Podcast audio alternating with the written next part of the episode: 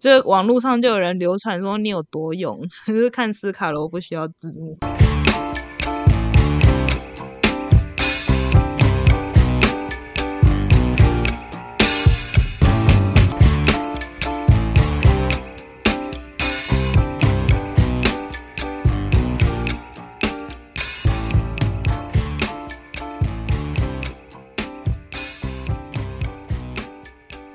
收听《一美卡卡梦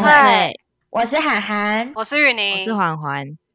呃，说到少女这个词汇，就会给别人一种还在发展、还在探索，然后有充满无限可能的那种感觉。这个年纪呢，同时也是一个带着困惑，然后试图要去寻找自己的一个年纪。那这个年纪呢，嗯，它可以说是最烦人，但是也是一个最美好的一个阶段。讲到少女啊，啊，因为近期 K-pop 就有一种趋势，就是女偶像的出道年龄越来越低，就是有一种好像大家对少女凝视的欲望，好像透过网络又变得更反主的感觉。就是明明我们往现代社会，不是应该要对女性身体凝视这件事情，应该要更发展、更进步，更不要去有标准化女性该了应该要有的样貌。结果反而因为流行文化跟网络时代的影响，这件事情好像变得更加剧。那我自己的人生经验中，像是我小时候可能就会会觉得说，为什么女生一定要穿粉红色，或者是一定要穿裙子，就是这些代表女性的这种刻板印象，在我童年时期其实是负面化的标签，就是我不会希望自己穿着很女性化这样，我希望自己可以呃穿着裤子可以玩玩钢弹模型，可以玩飞机模型之类。直到长大，现在我去看那些年轻的女生的时候，我才会觉得说，为什么就是小时候会去把这些东西都贴上负面的标签，是因为大家都会觉得这像是一个示弱的表现，会觉得女性应该是要被保护，应该是要就是像大家所希望的那样柔弱，然后充满粉红色的氛围。那我自己会觉得这样子感觉会很容易被欺负，所以才不会去喜欢这些东西。但是我现在长大看的时候，我觉得这些东西都很美好，我应该要去喜欢他们。但是我却因为小时候害怕自己被欺负，而没有办法鼓起勇气去喜欢这些漂亮的事情。这对在成长中的女生来说是一件很可惜的事。好像回想起来，小时候因为就是我有一个弟弟，我跟我弟收到别人的礼物都会不一样，就是我的都是粉红色的，然后我弟的可能都是 机器人之类的，然后我就会越多这样的礼物，然后我就越常去抢我弟的礼物，或者跟他换，然后或是总是觉得我弟的礼物比较好，就是心里蛮不平衡的。哎，现在想起来，其实小时候看的卡通，像是宫崎骏的《神隐少女》啊、魔法公主什么的，就是其实也是有一些比较阳刚气质的女性角色嘛。可是他们在这个坚强的背后，就是会有一个正在背负的很重大的跟国家有关的那种责任。我觉得在这个在我小时候的眼里是很呃，就是不会想要向往去背负一个很重要的事情。对对对，就觉得我小时候向往的应该是那种呃，反而是相反的，就是什么都不管，然后就玩就好了，可以像可能少年一样不顾后果的去冒险、去破关的那种感觉。日那本高中生怎么摔都不会死。对，真的。也可以获得一些力量，这样。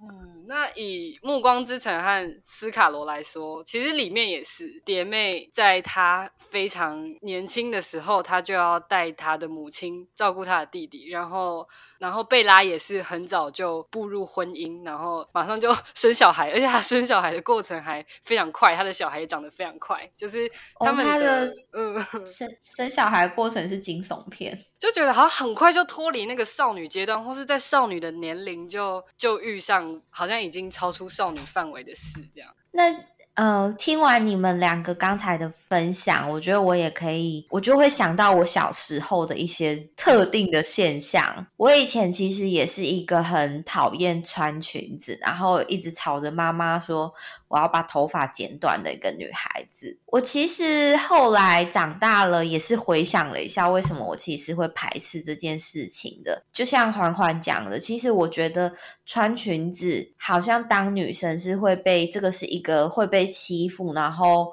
就是会弱势的一个行为或者是一个形象，所以我小时候其实非常讨厌穿裙子，然后甚至我粉红色吗？我倒是没有太大的感觉，但是我会刻意让自己去喜欢蓝色。但是当然啦，长大之后真的就是不会有这方面的想法，就会诶觉得好像穿裙子不是什么，就只是它就是一个适合自己的身形的一个修饰的服装这样。所以其实这有让我稍微联想到，可能有一点跟少女有一点离题，但是我还是想要分享一下，就是其实女性在这个社会上，可能还是有一些弱势，或者是有一些对我们来讲，社会还是。给我们的，让我们觉得不安全感，所以我们才会觉得好像穿裙子好像比较女性化的这个行为，会觉得自己示弱了。当然，就是在经过少女的这个阶段，然后在成长阶段，我们探索到了自己是谁，然后我们不再被女性的这个标签，或者是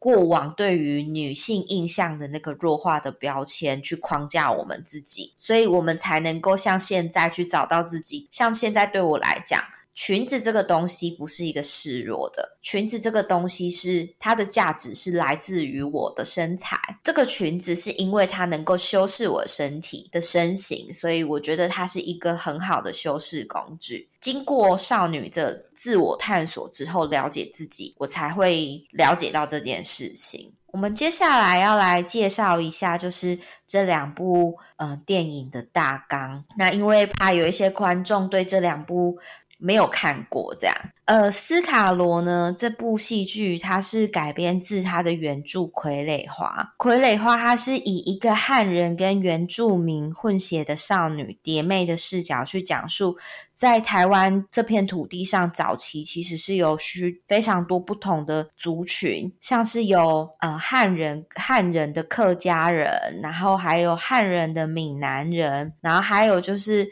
蝶妹这种就是汉人跟原住民的混血，他们叫做偷谁呀？呃，在这片土地上，这个社会之间的互动，然后他们也会有一些冲突。在这个社会基础上呢，他又带入了一件事件，叫做罗妹号事件。那这个事件呢，又触发了当时在。欧洲啊，还有清朝那边的官员来到这这片土地上，要调查罗妹号事件，然后甚至可能想要去把这一个土地整治一下的故事。呃，再来的话就是《暮光之城》的部分。那《暮光之城》是一系列的电影，那它在讲述的就是一个人类少女贝拉搬家之后遇到了。很美丽的男子叫做爱德华，他是吸血鬼。那他跟他相恋了。那这个不同种族之间相恋会有一些障碍，是他们要面对。而且呢，同时贝拉最好的朋友雅各是狼人，那狼人跟吸血鬼之间又是世仇。这个对于贝拉来讲是一个爱情跟亲情友情的一个考验，甚至还有种族上的不同的阻碍，他需要面对。那在这段过程中，也是以贝拉的少女视角去观察这一整个事件、整个故事的发生。那其实，在观看这两部戏剧的时候，其实我觉得他他们都是一个很一开始都是比较。对于自己、自我或者是周遭的环境感到是一个比较混沌的状态，那到后面他们会越来越知道自己想要什么。我觉得其实看这两部片的时候，有一点会真的跟着这两个少女的视角探索。我觉得《暮光之城》比较吸引我，就是最吸引我的原因，是因为它的某种幻兽的题材。幻兽就是幻想出来的，然后就是奇幻元素，然后加上野兽元素、动物元素。我觉得这一点会蛮吸引我的。我觉得野兽在某种程度上就是代表着跟大自然的连结，然后这个跟大自然的连结又会引发我们对自由的渴望。自由就是说不用上学，然后也没有 学校里面那些社交的烦恼，就是排挤事件之类的，然后也没有很多大人在管东管西，然后你跟你的伙伴会一起对抗坏人，就是 有一点像彼得潘的感觉，就是都不用长大。对，嗯嗯，然后在斯卡罗里面也是有很多大自然这样的元素，那这个大自然它就。扮演着很重要的角色，尤其是在镜头在那种很贫瘠的、很干旱的村庄和灵性的什么都有、很丰饶的山林之间在切换的时候，这个反差就有出来。然后好像就是在暗示说，越接近山就越接近神的感觉。中间也的确有穿插一些一些灵兽、动画灵兽、山兽神，对对对。就我的记忆，《暮光之城》的开头也是由鹿导入导入，所以鹿可能真的有一点灵性吧。嗯，然后 整个呃整个叙事都像在讲一个传说的感觉，就是你也不知道那是不是真的，但是它就是一个一个故事，然后让你想要听下去。这样，另外一点是两个故事的女主角有面临一些重大的决定，像是。准备好要背叛你的家人了吗？贝拉最后也的确选择了自己的种族，他他改变了自己的血裔，成为吸血鬼。然后蝶妹也选择去重新认识自己的血，然后回归山林。这样两个人也为了自己做出这样的选择，有付出代价。他们在呃角色的准备的时候，不知道会就是怎么看待这些转变，会让人蛮好奇的。Kristen Stewart 在访谈中有讲过，说贝拉从一开始就不是一个有所追求的人，她非常孤僻，诶，他对于这个孤僻的身份蛮自在的。虽然吸血鬼的身份对爱德华来说可能是一个诅咒，但是对贝拉来说，反而待在吸血鬼那样的身份里面会比较舒服。所以，这也就代表着贝拉她之所以做决定要成为吸血鬼，不单是为了爱情，不单是为了要私奔，反而是为了去选择自己想要的生活方式。呃，我觉得我在斯卡罗看蝶妹，她她就比较不像这样，蝶妹是一路磕磕碰碰的。直到哪一边比较能够接纳他，他才去选择那一边。但是直到结局，我们都还是不知道到底哪里会接受他。然后在这个过程中，他也有很多两难，然后他甚至没办法怪罪任何一个部族，因为他同时谁都是，又同时谁都不是。所以他里面有一句台词就说：“他不想当马祖卡的女儿，他宁愿当白人部落的敌人。他恨部落，恨母亲，恨母亲跟汉人逃逃下山，恨母亲把他带来这个世界。直到最后，都可以思考一下，对蝶妹来说。”最重要的事情是什么？我觉得刚才雨宁讲的那个蝶妹的那个部分，其实感觉很很有感触诶。就是其实他一直在找他是谁，好像我们我不知道你们的人生经验里面有没有过那个时间，但是我觉得在人生选择的转折点，比如说呃，在高中升大学的时候，要选科系的时候。或者是在要进入社会职场的时候，或者是当我们要在职场上要转换跑道的时候，其实很多时候都会，或者是当你的年纪到了一个，比如说可能二十二、十五、三十的那种关卡时候，都会有一个询问自己我是谁的那种关卡。然后可能会在我们在很多的求职的时候，或者是我们在尝试很多不同的事物的时候，我们真的也是会去感受。这个圈子，这个温层，是不是我们所感到舒服或者对我们友善的？我觉得其实也有有一种听雨宁这样讲完，我觉得有这样的感觉带回我自己的人生经验里面。我觉得蝶妹应该要去问一下贝拉，互相交流对啊点他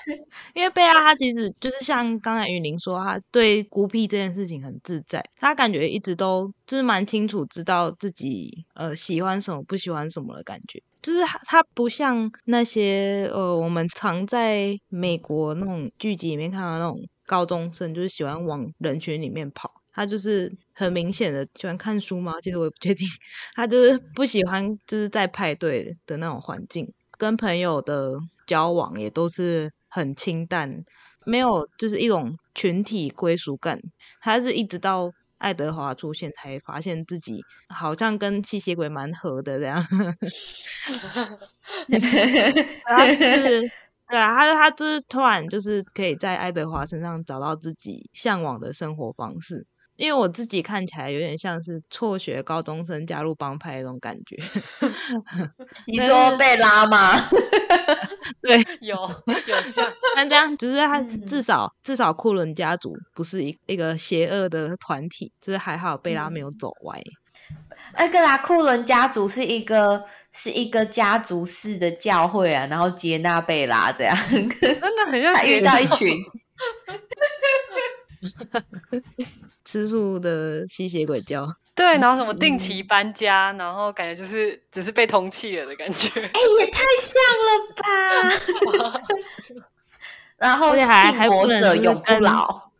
哎，而 有且加加入之后就不可以不可以再跟自己的家人联络这样。对对对，哇，然后要保持秘密，不可以跟大家说。歪楼。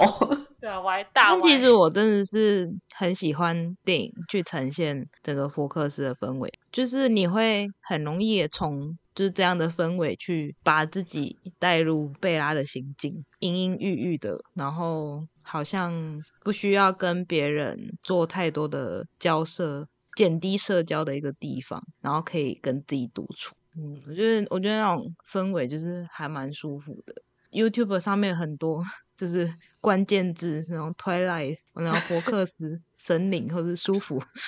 之类的那种关键字，就可以找到人家做那种《暮光之城》音乐合集。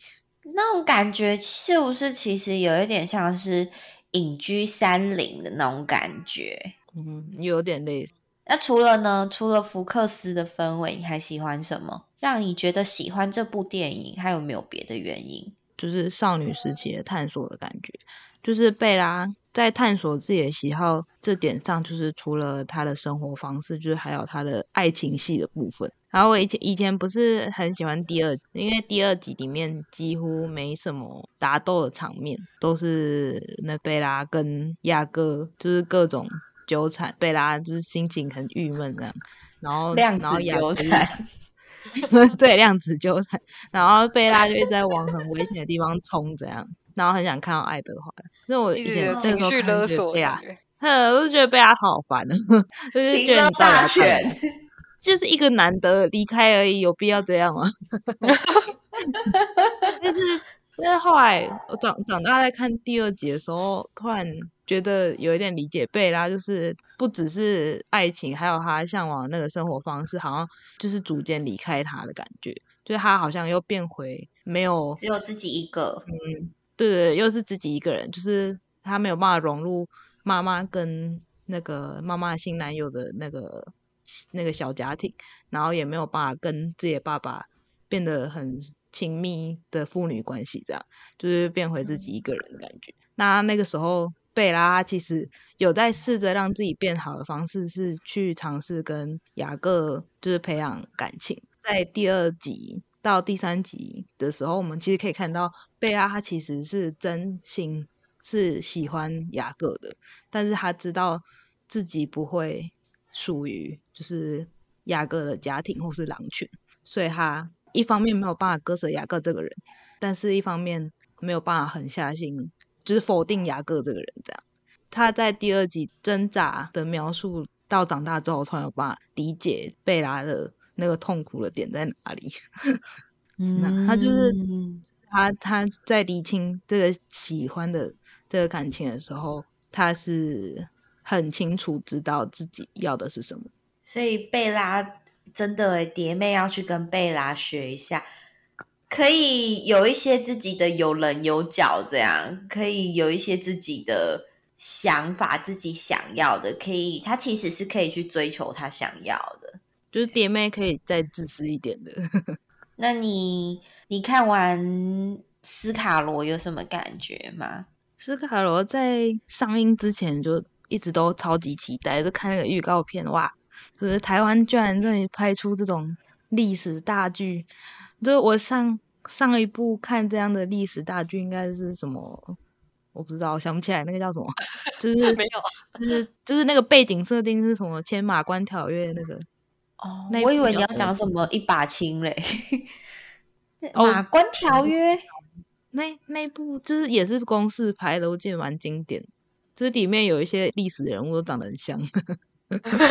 重点是演员有谁啦？我真的想不起来。而且我记得是讲台语的。好，马关没关系，条约。哦，是豪门反反正就是因为都是公式拍的，所以就与你讲什么？还蛮期待我刚我刚 Google 然后有一个乱世豪门，但我觉得应该不是哦，对对对对对这是乱世豪门吗？对，就是乱世豪门。嗯，我我对台湾的那个历史大剧，就是想到就是这一部。但我我其实不会把一把青当做它的历史大剧，因为基本上它都是眷村的人，嗯，啊没有他，啊哈哈，嗯就是没有没有文化的归属感。对，嗯对我们来讲没有那么的贴近。那我在看就是预告就很开心，然后就是还有一种魔法公主的感觉，因为有路啊，有什么 有路，很多人跑来跑去。很多人，哎、他们真的找很多人哎、真的找很多人，因为其实他们在找那些群演的时候，我是那时候是知道的，就他们开嗯拍前、啊，而且他们是一个一个去试镜哦，嗯所以非嗯常的用心。然后就是好，他等他出来之后看第一遍，就是觉得哇，他真的好神秘，就是以前都不知道这样的台湾历史。然后而且大家都语言天才，就是点妹 就是会讲会讲什么什么那个中文、台语、那个斯卡罗语，然后什么客语什么的 然后还还会有理护理的知识，还会谈判。然后最惨的是他薪水只有三文，姐妹就是就是那种说顶大毕业，然后毕业只有二十二 k 的那种感觉，有文字的，就是看看来就是有一种既很疏远，又有点又有点贴近感觉。嗯 然后闻到了自己身上的穷酸味。然后因为要做这一集，然后我就只能再把这一整部再看第二遍，然后就有一种有点说不出口，就是其只有那个英文英文的部分，其实才不是很需要字幕。就是网络上就有人流传说你有多勇，就是看斯卡罗不需要字幕，说没有我没办法，我只有我只有英文的部分不需要字幕，其他都听不懂。啊，哎、那你们会不会有一种想法？呃，像比利时，他们的法定的语言好像是什么？法文、德文跟比利时语，就是哎，还是是嗯英语？反正他们的法定语言是三个，然后他们你三个都要学，因为考试的时候三种考卷会用这三种语言出，所以你一定要学。然后也太酷了吧！真的真的，哎，是比利时吗？你们可以帮我查一下吗？我有点不确定。大学的时候有一次，我们老师教授邀请的一个学者，他是在比利时出生的一个华人华裔，他就是来跟我们分享他这一部分，这样他有稍微提到啦，也不算分享。那其实，因为为什么他们他们会是这样的？呃，官方是这样制定他们的语言，是因为他们他们就是有法医呀、德医呀、然后还有那种就是他们自己当地本来就有的语言，所以他就定了这三个这样。你诶，我看是荷荷兰语、法语跟德语。那就是这样，我不知道比利时有比利时语吗？我不知道，反正我只记得就是三个语言这样。比利时没有比利时语，好像就是哦主要就是讲荷法德。对他们就是会有这三个。那其实我自己也有想过，呃，像我自己，因为我自己本身的话，我自己的家庭组成是，我爸爸那边就是闽南家庭，那我妈妈那边的话，是我外公是闽南人，外婆她是客家人。我对自己的自我认知是我就是台湾这片土地的人，然后我就是台湾人，那不会分什么闽南人、客家人，但是我知道，呃，我的外婆会讲不同的语言，这样会知道那个叫客语。那其实我现在闽南语、台语其实算是我的母语，第一母语。我其实有一点想要去把客语学回来。我其实是完全听不懂也不会讲的，但是我觉得那个是我的一部分。那我其实对客家文化非常的遥远，但是其实我身上是有四分之一的客家血统。那我有在思考说，台湾是一个这样客民，然后甚至我们说外省好了这样的一个社会组成，甚至是原住民的这样的一个社会组成，为什么我们不是像呃比利时，或者是为什么我们不是像马来西亚的人？他们是有这么多的语言去组成，然后我们的文化好像对我们好像有分什么主文化跟次文化，而不是我们的文化都融合。那其实我也忘记是几年前，然后有修一个国家语言什么发展法，就是现在国定的语言已经不止华语了，现在只要在台湾这个土地上面讲的语言就是国语。我记得就是这样。就是意思就是说，可能华语，然后还有原住民各族自己的族语，然后客语跟闽南语这样吗？可是其实说，嗯，就是还有台湾手语，然后台湾手语是就是只只有在台湾用的哦，真的吗？好酷哦！我以前一直以为手语是国际通用国际通用台湾，而且我发现台湾手语最有趣的是它。它不是中文的系统，它是从日文的手语演变来的。哇，到底要多？那会不会这个国家？那会不会是很久以前流传下来的日治时期之类的？多少都有点影响到。我们有很多我们自己的文化，因为文化是历史脉络的演进。其实台湾的历史脉络。并不是我们单单看到的历史上看到的这种民国三十几年才才那个，甚至斯卡罗在我们看来好像是我们一无所知，然后可能感觉好像已经史前时代的历史，但没有，其实它很近，它才几百年，它才可能两百年以内，可能两三百年以内的很近的故事。对，所以嗯，其实，在看完斯卡罗的时候。就像我刚才讲，其实我更有意识哦。为什么我刚才会有那种想要学课语的想法？其实也是受到斯卡罗的启发。我在看了斯卡罗之后，我才真的意识到台湾是一个移民社会。我才真的意识到，呃，汉人真的是外来移民的。虽然说在现在我们已经在这里生存了一百多年，我们也把这里当成了家，我们会用台湾人来形容我们自己。这个国家的人，但是很明显，原住民他们就是一开始在这里居住最长久的。但我觉得斯卡罗真的是一个我们所不知道，然后我们可能有很多我们不能理解的，比如说很多人会去讲那个一点三五，可能斯卡罗可以让我们更去理解为什么会有这样的制度演变而来。嗯，它是有助于我们去更做更多的理解跟。视野更广的去思考很多事情。我想要补充，就是关于那个加分的事情。就是其实我觉得现在的人吵这件事情，是他们不懂，就是所谓的平等，不应该是齐头式的平等。平等这种东西，应该是说，如果我们要看到同样高的景色的话，就是我们要让所有的人都站在同一个高度。我们必须要让比较矮的人。底下有东西可以垫着，就是这这样才这样才是真正的平等。你不能说就是现在哪些原住民，你就会看着他，就是他名就过得很好，为什么还凭什么可以加分什么？那可能是他的长辈们很努力才可以得来这样的生活品质。但重点是他们的文化已经被剥夺那么多了，他们必须舍弃自己的文化去学习我们现在就是这整套汉人对汉人的体系，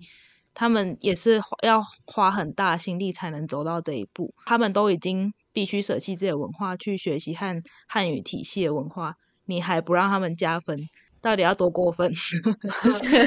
没错，只能这样，就是只能这样讲啊光是加分都不够了，你还要攻击对啊，而且我我必须讲一件事情啊，当然这种这种人真的是水准也是很低，才会讲出这种话。有些人会说、啊，他考上国立大学还不是靠加分吗？你以为一点三五很多吗？你如果今天躺着不读书的话，你加一点三五也是没有到那个学校的啊。他当然也是要透，他也是要有一定基础的努力，一定基础的成绩，他才有办法加了一点三五，才有办法上去的。我曾因为我曾经听过啦，就是就是说歧视原住民，然后觉得他上学校，他今天会跟我们坐在同一排位置，他也只是靠加分而已，可是他其实能力比我们差还是什么？但是他也是要有他的努力，他才有办法，才有办法上来。而且原住民的人口数其实才占台湾的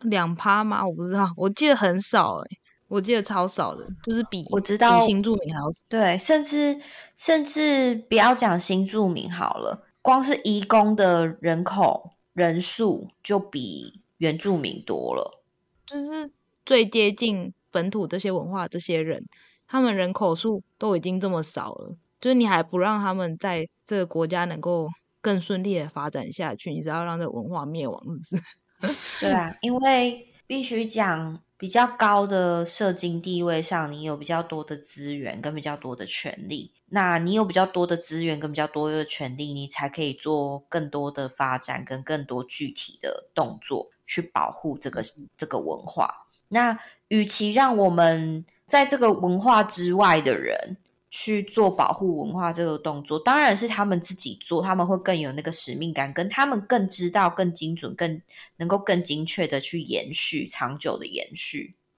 那其实呢，这两部戏剧都可以算是其实蛮成功的，至少都是算蛮好评的戏剧。那一个蛮好一个好评的戏剧，其实它是一整个团队的一个心血，不是只有说我们刚才大部分都是在讨论它的剧情的部分。那剧情的部分就是属于编剧的，当然还有啦，还有像主创群，就是我们的导演还有我们的演员的部分。那一个好的剧本呢，只有只有好的编剧没有没有用，没有好的好的剧情没有用。当然，我们还要有我们的演员的部分的演绎，呃，我们的故事才会火起来，才会真的让我们具体的去看到这这个完整的叙事。我自己在做那个演员的功课的时候，就是去查他们资料的时候，我发现就是《暮光之城》的主角贝拉跟那个爱德华，他们两个演员其实都算是演艺世家出身的。我看完影片之后，有在网络上查了一些大家关于演员的想法，然后发现温真菱跟克里斯汀史都史都华有一些共通点。呃，有一些负面的评论会觉得他们都用一号表情在演戏，正面的评论会觉得他们用的演法是比较内敛、比较凝聚的。同样的演法，然后在不同人眼中看起来有不同的效果。那我自己会觉得，以《暮光之城》来说，Christian Stewart 的个人特质在贝拉身上是，就是很能抓住青少年的胃口的，就是因为比较阴沉的表情嘛，就是可能会带来一点肃杀的气氛，然后比较叛逆的感觉。嗯，然后他讲话的方式就是他的嘴巴不太不太打开的，就是不会有太夸张的表情，然后就有一种。懒的咬字的感觉，然后懒懒的，很慵懒，然后刚起床不太高兴，那这样的说话方式就会，呃，蛮符合那种青少年叛逆期，然后又不可一世的感觉。然后我就在想，如果 我是在我自己的青少年时期来看这部电影的话，一定会就是超级投入的。以这样的电影类型，它本身就是比较浪漫，然后比较言情一点，所以如果这个时候演员在用很夸张的、很戏剧性的方式来表现的话，就会让这个浪漫言情的东西又更加拔辣，然后就会可能稍微比较像韩剧，就不会那么像就是很酷的 次文化的感觉。嗯，所以嗯，所以我会觉得贝拉选择这样的方式，呃，在《暮光之城》里面是相当成立的。嗯，那爱德华的话，就是我记得罗伯·派丁森有在访谈中说过，他一开始演爱德华的时候，就是总是臭脸，他就算下戏了，也还在臭脸。然后让就是跟他吃饭的人或者是经纪人都不知道为什么他要那么拽，然后之后就警告他说，如果你再臭脸，我就会换角。他就之后让爱德华这个角色就是比较长笑，但是嗯，但是他长笑一点的这个设定也真的就是在之后的集数帮助爱德华这个角色蛮多的。嗯，在长笑一点的这个指令，就是听起来很容易，就是你只要多笑就好了。但是我觉得实际上在执行起来可能没有那么容易。嗯，你总不能在奇怪的时候笑，就是没有理由的笑，就是你可能要保持在那个神秘的氛围里面，然后只是让这个角色借由笑来增添不同的氛围的感觉。因为其实他在。奇怪的事情笑，他也会改变剧情啊！不符合剧情笑也很可怕。他整个人都会改变，就会变成一个 很奇怪、邪门的家伙的感觉。对，而且但是他后面真的那个加了那个笑容，其实让爱德华真的有一种他有那个温度的感觉，不是说他实质的温度，但是可以感受得到。贝拉进入他的生命里面，是让他变得开始有温度、有感觉的。对对对对对，就是把他跟贝拉的关系再结合起来，是有帮助到这部分的。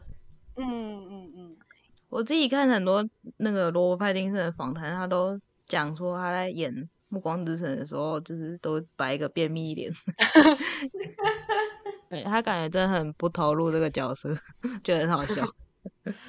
那其实像呃罗伯·派丁森跟克里斯汀·史都华他们两个选在选角上，呃，casting 会选择这两个人。其实我觉得他们两个人都有一个呃蛮共通的特质，他们都有一种冷冷的。我觉得他们这一部戏的 casting 其实蛮会选的。我之前我那时候在找。资料的时候，其实我还有看到，因为最近很流行那个 AI，就是你输入关键字，然后它会它会把那个图画出来，然后就有人去对着 AI，就是输入那个小说上面对于人物的形容，这样跑出来的图真的就是跟那个他们选角那个电影里面的角色去对照，真的长得超像。呃，罗伯·派丁森跟那个爱德华，然后还有。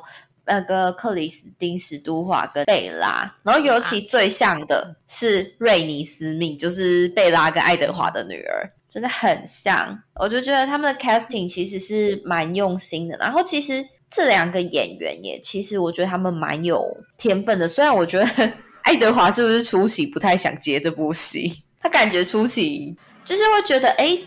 ，casting 出了什么事情，怎么会选他？好像不是很合适这样。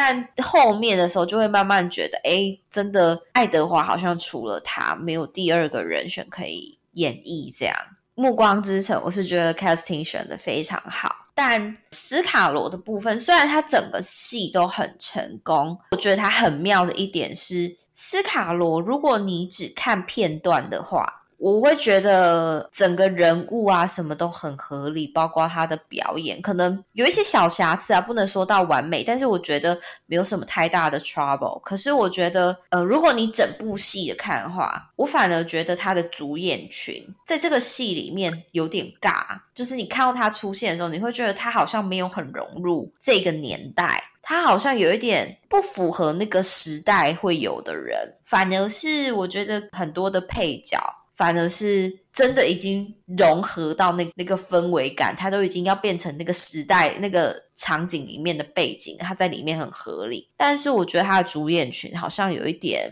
不知道是不是因为。他们的台词更多，然后那个口音的部分，还有其实那个时代会有那个时代的一些行为动作惯性，但是因为可能呃史料没有那么多，然后再加上主演群，他们其实在细分上是更多的，他们的要顾的细节是更多，但是他们顾不到，我不知道。但是还是必须讲，要给他们肯定，因为这真的不好演，然后也要做的功课很多。比如说像饰演蝶妹的温真菱，其实她已经做的非常的棒了。我在看温真菱或是其他演员在嗯演戏的时候，我会觉得他们在讲我听不懂的语言的时候，会觉得演的特别感人。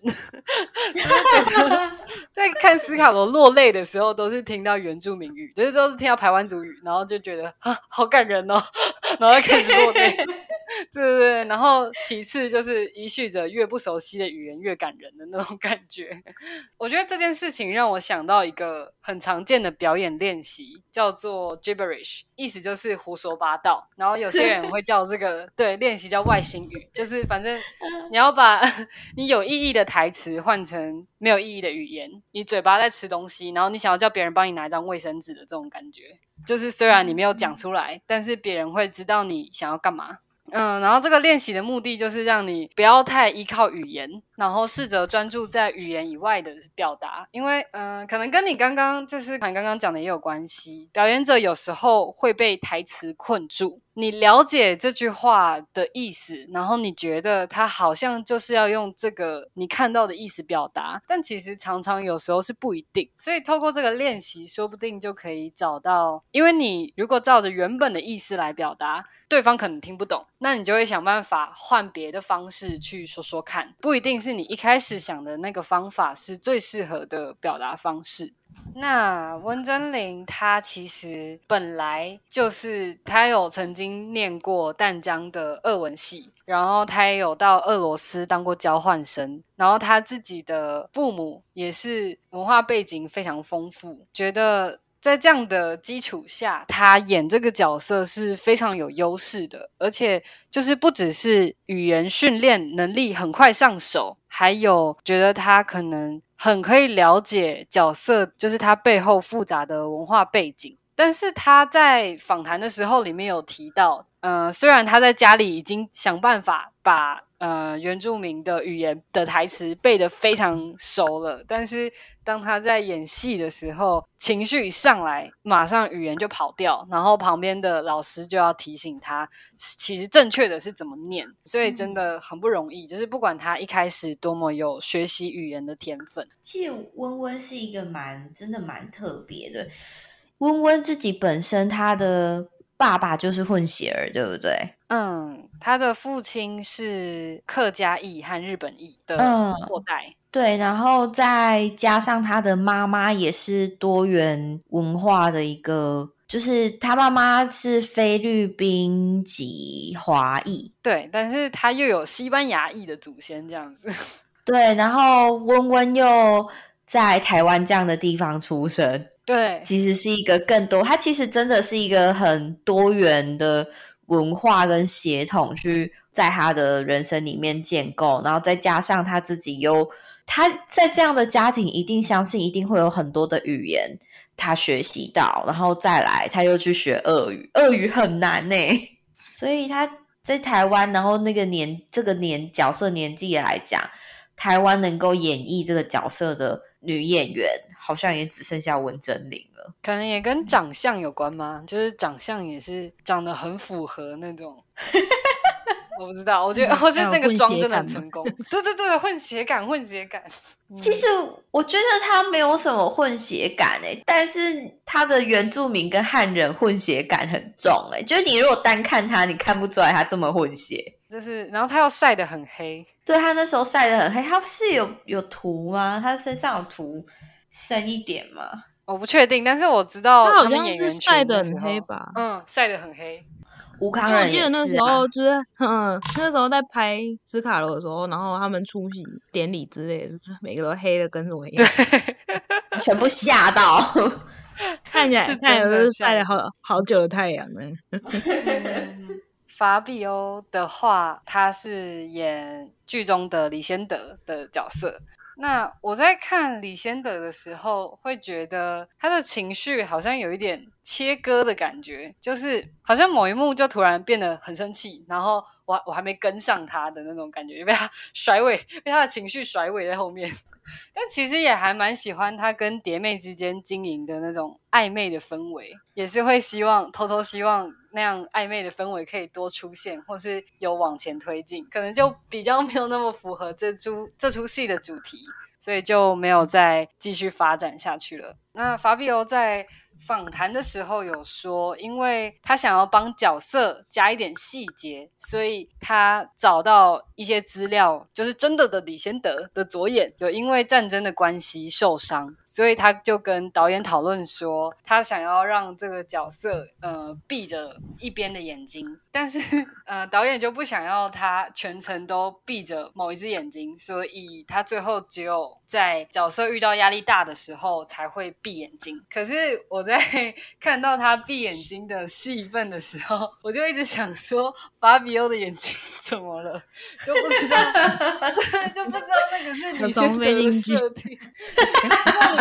不知道你们在看那个眼睛的时候，有觉得那个是？还你你没有讲，我真的没有印象，就是他会眼睛痛还是什么的。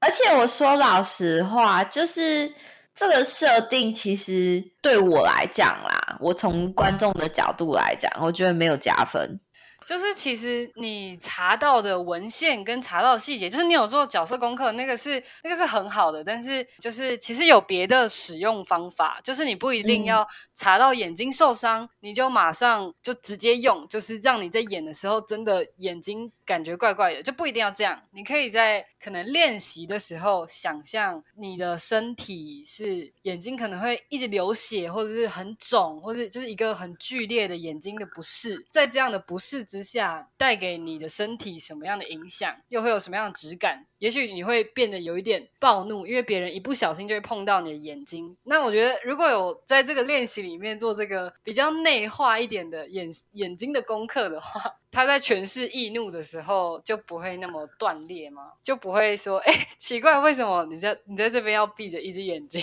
看起来有点像抛媚眼之类的？嗯，我觉得我觉得我真的有困惑。我我其实没有很很意识到这件事情，但因为那时候呃，雨你刚才有讲到，就是他好像情绪会有一点切割，因为我有查到是呃，他原本是军人嘛，他在经历过战争之后，他其实好像是有一些内心创伤，所以导致他情绪不是很稳定。但嗯是我觉得他的那个暴怒的表演方式，就像雨宁讲的，其实可以再做有更细腻一点的处理。因为他在暴怒的时候，其实我觉得有一点太刻意了，他有一点刻意的在演暴怒给我看。就是被 Q 到，然后就生气的感觉。那确实像雨宁刚才讲啊，如果今天他是一呃，他如果把那个他的眼睛的障碍内化了，因为你眼睛一直很不舒服，或者是你一直很看不到，你可能会有不安全感，你可能会有呃焦躁，你可能会有紧张、压力、害怕。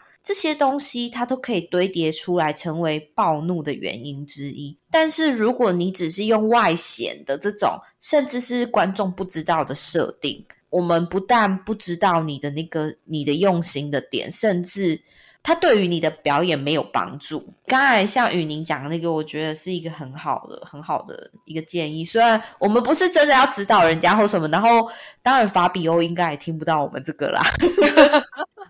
但就我们自己 我有说拜托不要，对，拜托不要不要，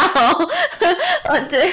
但是我觉得这也是我们在看戏剧的时候可以得到的，不只是一个想法上的，或者是我们其实可以从旁观者的角度去反省自己的表演的方式。除了除了，当然啊，不可否认，法比欧是真的很用心，他才会去做这样的设定跟查这些，这是真的是很值得肯定的。那除了这样的设定，他还有没有别的设定？我记得他在剧中比较明显的是头痛嘛，他就是有一个救急啦，蝶妹会去倒他的药给他。我觉得这个好像就有稍微比较在剧情里没有那么突兀的感觉。我觉得他的就是他的疼痛，如果跟其他角色没有互动的话，就会变成不知道他一个人自己在干嘛，是这样吗？那个头痛这件事情。它是用一个情境去告诉你，所以它有前后先后顺序，或者是透过环境的互动跟人的互动去说明这件事情。因为它有那个说明，我们可以去了解。就像我们看着一个人拿着一个水一个杯子靠在嘴巴上面，然后那个倾斜那个动作，我们就知道那个动作叫做喝水。我们透过学习知道这件事情。那当然，在蝶妹拿药。给李先德，我们透过我们也是知道说拿药，那可能或者加上台词，我们会知道啊，他头痛。如果这个一个人他突然眼睛闭起来，你不会知道为什么啊，因为他没有前后的说明。我觉得跟头痛这个疾病本身，就是它在不同的文化中就有不同的解释。像是西方可能就会觉得开药就会好，那比较华人一点的看待头痛方式，就会觉得是你想太多，是你呃太超什么好的习惯，就是我们会对这个头痛有很多解释。这样突然想到那种角色不自觉的举动这件事情，哎，我很喜欢看那个《琅琊榜》，我已经看不知道看几百次，看跟着马拉松。看好几万次，哇！然后你也是，你也是把它当甄嬛在看，对，就是梅长苏他这个角色，他不是林殊去扮演的角色嘛？那那个胡歌在演。林叔扮演的梅长苏的时候，他会不自觉的去做林叔的一个举动，就是在想事情的时候会搓衣角。然后这个举动因为是从林叔而来的，所以会变成说过去认识林叔的人会去注意梅长苏做搓衣角的这个举动。我觉得这个细节就是带给观众说林叔的这个身份，他其实是一直存在，他没有被梅长苏取代掉。法比奥，我觉得他如果说他那么想要强调眼睛痛的话，应该是要有镜头会特意带到他的眼睛。有哪里看起来跟常人不一样的地方，或是他身边的人去询问他的眼睛过去曾经发生什么事？我其实不太记得剧情里面有没有出现这一 part，因为对我来说，就是他眼睛痛这件事情，好像就变成只有法比欧一个人承担，大家都不知道，或者是他的这个设定是否有存在的必要性？他是不是能够让他的角色更立体？就像刚才我们讲的。他是不是跟他的易怒有关系？或者是跟他的整个状态有关系，或者是就像刚才讲的，他的眼睛是不是一个可以带出另外一个故事的一个关键点？就我觉得，其实像李先德这个角色，法比欧很用心的做了一个扎眼的一个设定，但是这个设定要思考的是，这个动作到底有没有必要性？就是他对于整个角色的形塑有没有帮助，或者是说他的眼睛，就像刚才环环讲的，就是他的眼睛是不是透过哦，人家问说啊，你眼睛为什么会这样？是不是可以带出另外一个故事？我觉得那个才是有它的那个存在的必要，不然不然他的眼睛这个不是要去触发他身体更多的表演感感知表演的话，其实不一定要那那个设定，而且反而可能会让观众更困惑。我现在开始祈祷法比欧不要听到这一集了，变太用力。我觉得我我刚才突然想到，就是如果法比欧这个角色，如果一定要把他的眼睛就是有问题这件事情带出来的话，我觉得他的眼睛出事的缘故，应该要跟他急于想要得到就是美国军方高层的认可这件事情，必须要联系在一起，不然他的眼睛痛其实完全没有存在的必要。就功能比较少一点。其实我觉得，在哎，就像我刚才开头讲的，斯卡罗他的成功啊，他的氛围营造，我觉得他的配角的部分也是有很大的功劳。他们真的很活在那那个那个时代，我真的是对于那些老师们恭敬，然后敬拜这样。我觉得那个客家村庄跟就是闽南村庄的那个领头人演的都是好那个活生生哦，嗯，就是他们就是站在那里就完全没有违和感。那个是你要说历练吗？还是什么？因为那个夏静婷老师那个洪雷老师，这两个我们的我们的年纪 double 上去都没有他们的年纪多诶像查马克老师，然后还有吴康仁哦，还有一点就是我觉得那个腔调的事情，因为像那个呃夏静婷老师跟雷洪老师，他们两个本身就有在演，一个是在客家电视台就有在演戏，所以他其实。本身他就是会使用这个语言的人，雷洪老师他本身也是有在演台语剧的。其实不同的语言有不同的语言思考逻辑嘛，那个 quick 靠很难在短时间去累积出来的。所以我觉得他们的说话跟他们尤其还有一点肢体形态这件事情，不同族群的人他们肢体形态不一样，所以就像刚才缓缓讲了，他站在那里。他就是那个角色，当然还有我们刚才讲，他们晒很黑，然后美术美术也很帮忙，造型美很成功，美术感觉做很多哎，还有我觉得很佩服，我觉得男演员好像就是很常看他们突然什么增重十公斤啊，减十公斤啊，女演员好像比较不会这样，还是因为女性角色通常都比较单一。也有哎，但我一时之间想不起她名字。因为大众对女性的样貌比较刻板，是吗？就是可能讲到女孩子，你就是一个瘦瘦的，然后讲到一个阿姨，你可能就是会微微胖胖的这样。就是整个文化对女性的刻板的印象，就是去塑造角色也有点影响。我其实没有没有想过这件事情，但是我最近有发现，因为我最近一直在看一个韩国的音乐剧跟影视双栖的一个演员。